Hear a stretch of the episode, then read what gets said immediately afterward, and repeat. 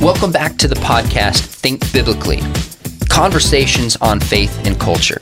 I'm your host, Sean McDowell, an author, speaker, and apologetics professor at Talbot School of Theology here at Biola University. And I'm your co host, Scott Rae, professor of Christian ethics, also at Talbot School of Theology. We're here with a friend today of Biola, a friend of Talbot. Brett Kunkle, you were a youth minister for 11 years, and then you worked with Stand to Reason for 14 years. So you have a passion for young people, but also worldview and apologetics. And yet you've just launched this new, unique ministry with a vision, and it's called Maven. Tell us, first off, what does that mean, and what's the idea behind it? That's the number one question we get. What is Maven? uh, it's actually a word that means, it refers to someone who is knowledgeable and passes that knowledge on. So, for instance, you might have a a finance maven or a fashion maven, right? And so, for us, that's really what we want to be for young people. We want to we want to take the knowledge of the truth, uh, the truth of Christianity, and pass it on to young people. That's what we want them to become. We want them to become mavens who uh, who know the truth of Christ and pass it on. And then we want to help equip parents, youth leaders, pastors, Christian educators to do the same with the young people that they work with. Uh, so that's that's what the name means. We are a youth focused ministry. Our primary target audience is junior high, high school, college. Secondarily, it's pastors and leaders. We want to come alongside them. And for us, this is an opportunity to uh, repackage the truth, if you will. We're dealing with a different kind of kid nowadays. Uh, we're dealing with a kid who is media saturated, imaged based. Uh, they they feel, not necessarily think a lot. So how do we reach that kind of kid? And we want to be an entry point. We know they need good theology and worldview and apologetics. How do you reach that kid though? Because you can hand them a, you know, here's a theology book, here's an apologetics book, and ninety percent of their eyes glaze over, and you know, so that's what we want to do. Talk to me about a couple of the practical things you're doing because you've inspired me to do this in my own teaching and work with students. And I think it's really fresh, and I would love to see the church jump on and really have this explode for the sake of students. So, talk about maybe one or two of the unique things that you have been doing and will be doing in Maven. Well, we're going to be doing. This is not unique in and of itself that we're we're going to provide virtual tools. We're going to do online, you know, videos and resources and seminars, but we are going to pay very close attention to how we package it and how we design it. Um, so, for instance, here I was just at a recent youth conference, and a, a video is played for these students. You know, junior hires, high schoolers are there. A video is played, and I'm watching the video, and I'm thinking, I, I, I think I know youth well enough to, to, to say that this video is not hitting them. Mm. So afterwards, I, I'm talking to a couple of, of the students and uh, sure enough, the students said, Did you see that video? In fact, this is hilarious. One of the kids, he says, What are we in 2012? you know, so the, oh like that's what we'd be like. What are we in the '90s? He's like, "What are we in 2012?" That's how thing, fast so, things change. So five years ago. Wow, wow. But what? I, and then I asked him, "What did the video say?" Because what it said was great. It was good content. They're like, I don't know. I don't know. They could not get past the rapper. They could not get past the music, the, you know, they, and so they were out. They, so how do you reach that kid? So that's one thing we want to do in our, in our virtual training and the, the, the, the things that we produce. Uh, a second thing we're going to do is live events. We're, we're producing some new, new conferences. Uh, thirdly, we're doing what we call immersive experiences. This is where we train young people in worldview and apologetics, and then we take them to Berkeley, California. We take them to Salt Lake City, Utah. We've got some other locations we're looking at developing trips at. And we give them a five or six or seven day experience where now this stuff is out of the classroom and now it's in real life. It's in engaging a secular kid or a skeptical kid on the college campus. Uh, you know, doing surveys or bringing out atheists or talking to Mormons. And now they have actually have to live this stuff out. So, those are some of the things that we're excited about. That's awesome to see. And I can say anybody listening, I would encourage them, pastor, youth pastor, uh, parent, teacher, to get a hold of you and think about leading these trips because I've done it with my students and it, it's it is literally a game changer. So it's pretty awesome. Tell us your personal story. Why are you so passionate about apologetics, worldview, and young people? And In particular, start back in college when you had an experience that kind of rocked you as someone growing up in the church. Yeah, well, I, I grew up in the church. I had a wonderful experience growing up in the church. Uh, very involved in the body of Christ. All throughout elementary, my family, we were highly involved. I was at church on Sunday morning, Sunday night, Wednesday night. When I got into junior high and high school, became a leader in my youth ministry, was really involved. I was like that model Christian kid. And I go off to college in my freshman year. I'm a local. Uh, I'm at a local junior college in Southern California, and I am completely ill equipped to meet my philosophy professor. And so he just dismantles me over that semester, just, you know, attacking the rationality of Christianity. And he wasn't your stereotypical, like, angry atheist professor. He was actually very winsome and one of the most popular professors at this university. He's this cool surfer. You know, everyone loved this guy, and he was very compelling and persuasive. So he just he dismantled me. I, I remember being in his office because I, I, realized I couldn't engage with this guy in front of everyone without looking like a you know an idiot in class. So I would go to his office, try to debate him in the privacy of his office. And the last time I was in his office, he said, "Get out of get out a Bible." Of course, I was a good Christian kid. So there it was in my backpack. I pulled it out. He said, "Pull out a piece of paper and a pen," and he had me divide a sheet into three columns and write Matthew, Mark, and Luke at the top of those columns. And then he just took me through the resurrection accounts and the Gospels and had me write down the details. Wow. And then showed me right there on the sheet, oh, look at the contradictions. I was stunned. I was floored. I was speechless. And I just folded that piece of paper back up into my Bible, put it away, said, thank you, Dr. Lane, walked out. And the walk to my car that, that afternoon, I was I was shaking. I was trembling. I just thought, this is. I mean, is it over? Is because if he, what he says is true, this this seems to undermine you know my faith. And so that experience of growing up in the church and not being equipped, and then being devastated by a college professor, really uh, through that process, God helped me to discover apologetics and defense of the faith, and this whole it opened the door to this thoughtful, rich Christian tradition and history and truth that we have that I didn't even know about for the first 18 years of my life. So that's why I'm so passionate about it. Brett, you've uh, got a, a, few gray hairs, not not very not very many. Almost as many as Sean. yeah. no, but not not very many. But uh, you know, you've been working with students for a really long time. Yeah. Um, what how what changes have you seen in how students respond to the gospel, how churches are involved with students in meaningful ways. Mm-hmm. What trends have you seen that would impact students' ability to connect with the gospel over the, you know, 20, 25 years you've yeah. been involved with students? Well, I think I mean there's a number of things we could list. I think one of the biggest things is is the technology piece. You know, you have kids who are now digital natives, right? They've grown up now with a, a, smartphone or an iPad or some screen in front of their face since they were two years old. And that is such a powerful force in shaping our young people. And now, some of the, the negatives on that is that it has led to a uh, young minds that are very distracted, right? They're very distracted. They have not learned how to sustain uh, careful thought, follow an argument. So they're actually they're easily persuadable, not by argumentation, uh, usually at first, but just even just by images, or uh, or slogans, or things like that. So I think the technology piece is a huge challenge for us because it, it leads to this very distracted mind. It leads to a shallow mind, unfortunately, and um, and then it, uh, it I think it, it, conditions them to be very entertainment oriented.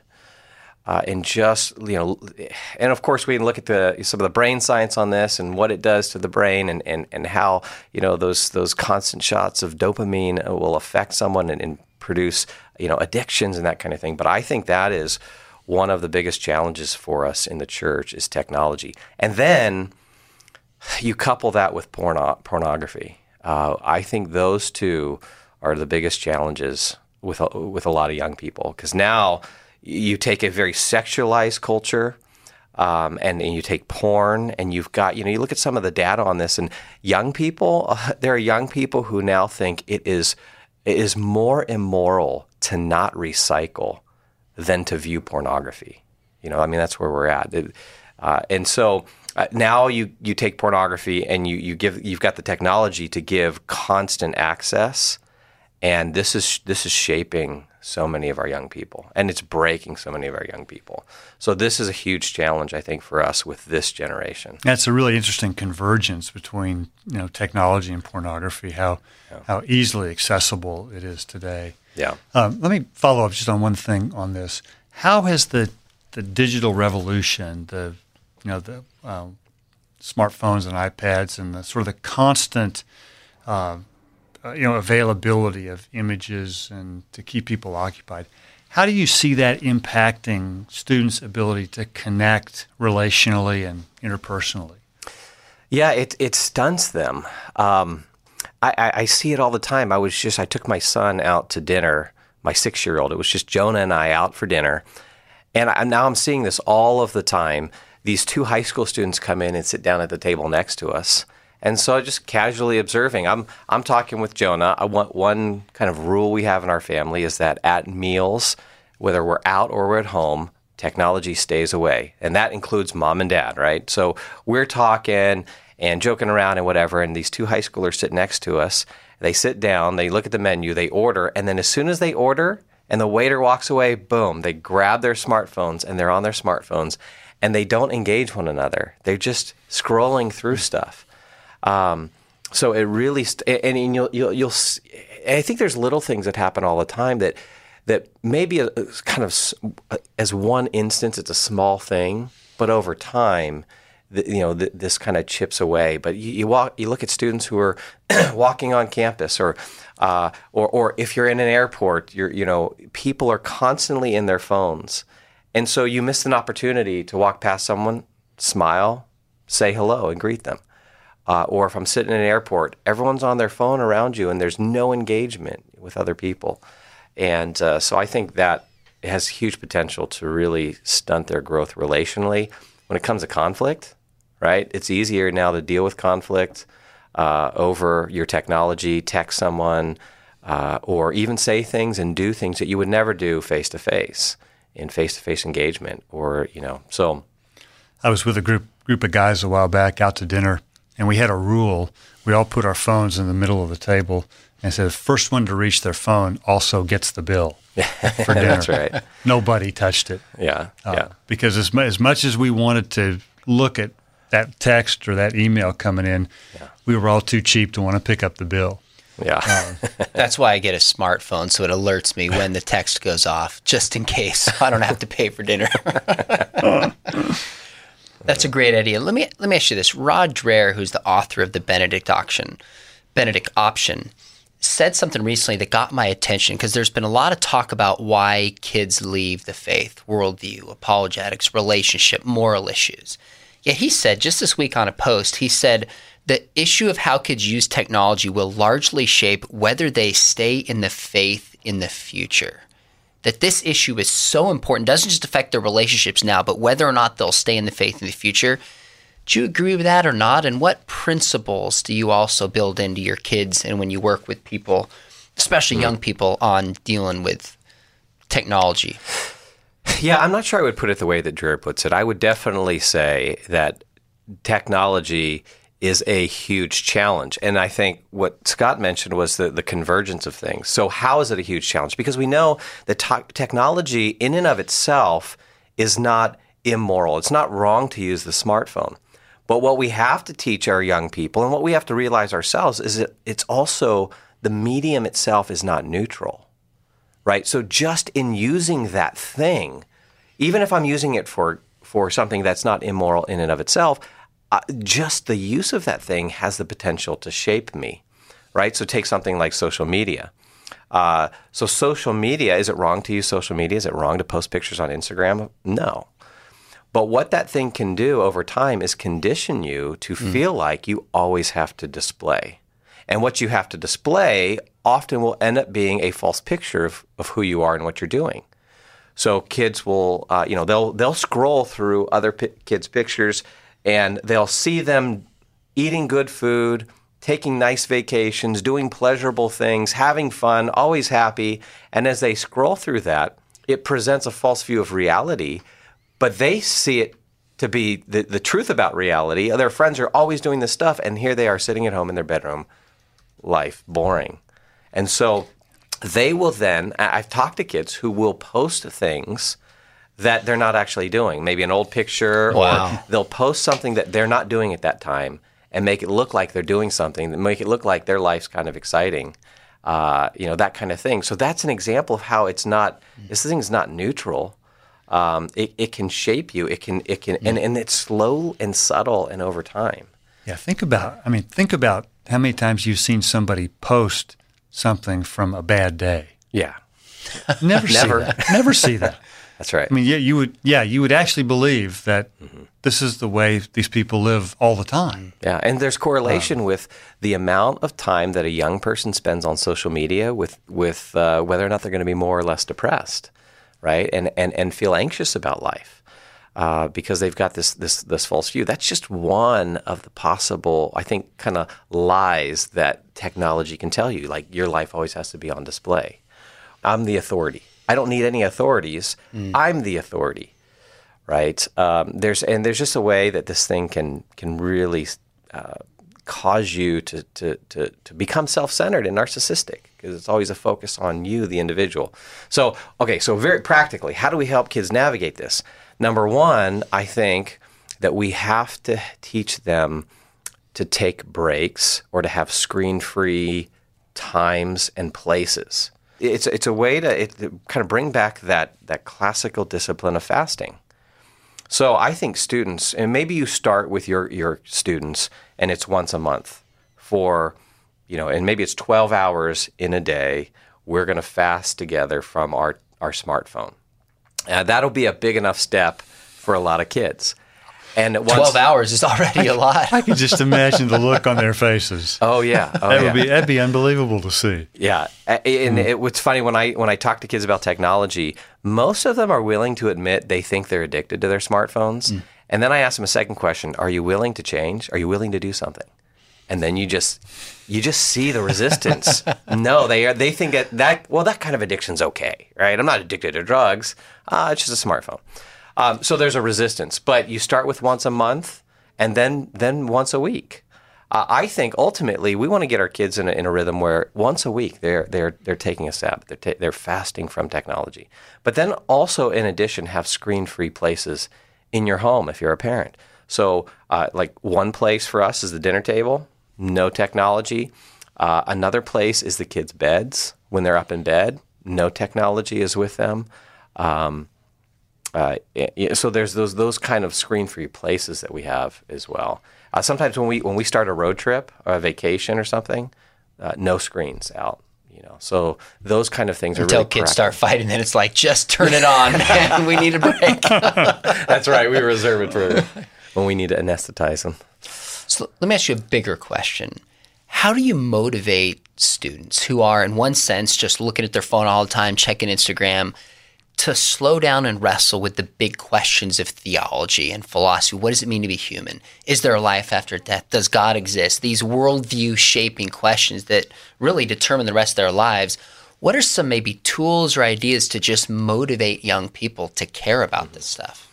I think one of the best things that I've discovered, and you know this from the trips we've taken, is that you can motivate kids when you get them out of the classroom and you you put them into some real life experiences.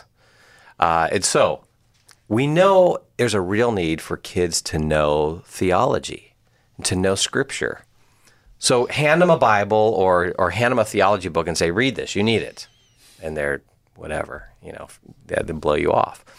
But take them and put them in front of a Mormon who knows their scriptures better than they do, who will kind of tear them up, and then talk to that kid. And then that kid, you're not you're not saying here's the theology book. They're saying where's the theology book, right? So it creates that uh, that that what what we know to be a real need, it now becomes a felt need as well. And I think the more we can do that kind of thing, um, that is maybe the most powerful motivation for for young people is get them out of the classroom, get into real life situations. This is why you and I do the role play. In fact, that's what I discovered when we did these these Berkeley mission trips, where we would bring out an atheist. Uh, we do these Utah trips where we take them to Utah and put them in front of Mormons or, or dialogue with Mormon missionaries or go to BYU.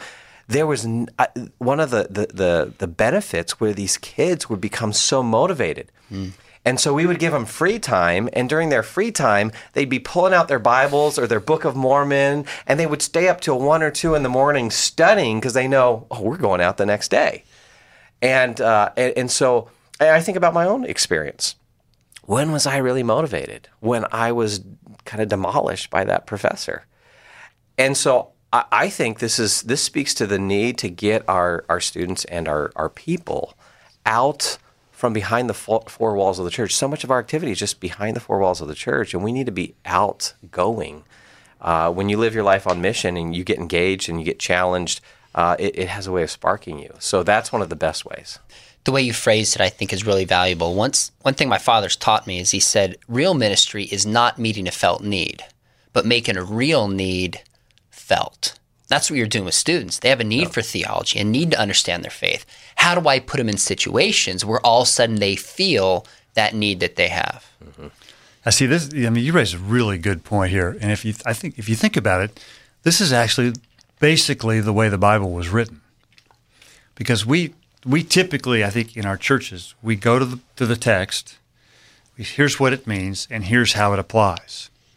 I think the Bible actually did that approach backward, because the Bible starts with real life, and says, now here's what you need to know theologically in order to meet this real life situation. Yeah. Even I think the books of the Bible that are the most doctrine oriented, like Romans and Ephesians, or both are written to address really specific issues. You know, for example, Ephesians was written to address the mother of all racial tensions in the early church between Jews and Gentiles. They started with that with that mm-hmm. real need that had become felt, mm. and then used our worldview, our theology to answer those questions. So I think, Yeah. you know, it's not only a great idea for connecting with kids. I think it's also really consistent with how the Bible does Yeah, this. absolutely, absolutely. Uh, and I, I, in the 25 years of working with young people, I've never seen anything like it that mm. motivates them. Nothing. Uh, get them out of that and, and get them engaged. And it doesn't have to be a six, seven day trip. It, when I was a youth pastor, uh, I would do a series on world religions, and uh, I would always set up a field trip after. So we'd do Buddhism. 25 minutes down the street was a Buddhist temple. We take them to the Buddhist temple and have a Buddhist monk give them a tour, explain Buddhism, and then engage with the kids. And it was, and these are junior hires. You should see these kids come come to life. Right? Couldn't get these kids to shut up when we're trying to debrief. and well, that's I guess that's a normal problem with junior hires. But uh, but they were but they wouldn't shut up about theology and apologetics and, and you know the Buddhist worldview and I mean, it was just amazing. So the more we can do that, the better. So if you were to able to take youth ministry, and I think I know it now hearing you speak, and just turn it upside down, what would it look like to most effectively teach and train our students where culture is at today? Uh, I I think I would do a couple things. Number one, the content I would the, on the content I would focus on theology, apologetics, and worldview. I would I would go back through all of my messages and not do the five how tos to have a better relationship with your parents, or I would let that flow out of the theology and the in the apologetics and the worldview stuff.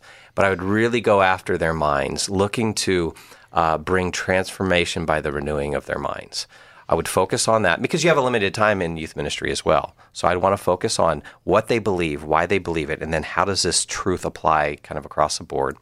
Uh, secondly, I personally would eliminate any um, uh, any of the the, the so-called like uh, fun trips where we would just do we would just go to take a the kids to ski Magic trip or something like yeah. that. And now I might do a retreat where I had a ski kind of thing, but there would, the, the retreat would be central. But I wouldn't take out things like going to the the the, the uh, whatever the water park or this or that. Instead, what I would do is I would create opportunities for them to e- engage. I would say I, I got a limited amount of time here, um, and some people might say, "Well, we do those things for fellowship." Well, that's great, and it, it, may build some fellowship, but I'll tell you what builds way better fellowship is when you figure out ways to to live on mission for Jesus together. There's nothing that builds fellowship in a body uh, and in a group of Christians when um, when you're constantly living out the gospel with one another and sharing that gospel. I mean, I think this is we see in Philippians. Philippians, I think the theme is is this church partnering with Paul in the cause of the gospel. And what's the result? Joy. Right? That book is the book of joy, but that's symptomatic of their partnership in the gospel. I want to figure and that talk about deep fellowship. That's much richer, deeper fellowship than just going to Magic Mountain. Brett, thanks for joining us today. I'm thrilled to hear just the vision God's given you for Maven, the ideas that you have. We want to support you in every way we can. And I encourage our, our listeners go to maventruth.com, right? Yes, maventruth.com. Follow follow all the things you're doing on Twitter, the videos, and just get your your kids, get your youth pastor involved because I think this is a significant ministry that God's going to use to shape a lot of lives. So, thanks for doing it and for coming on. This has been an episode of the podcast Think Biblically Conversations on Faith and Culture. Listen in next time as we invite Brett back to continue this important discussion. To learn more about us and to find more episodes, go to www.biola.edu forward slash think biblically. That's biola.edu forward slash think biblically. If you enjoyed today's conversation, give us a rating on your podcast app and share it with a friend. Thanks for listening. And remember, think biblically about everything.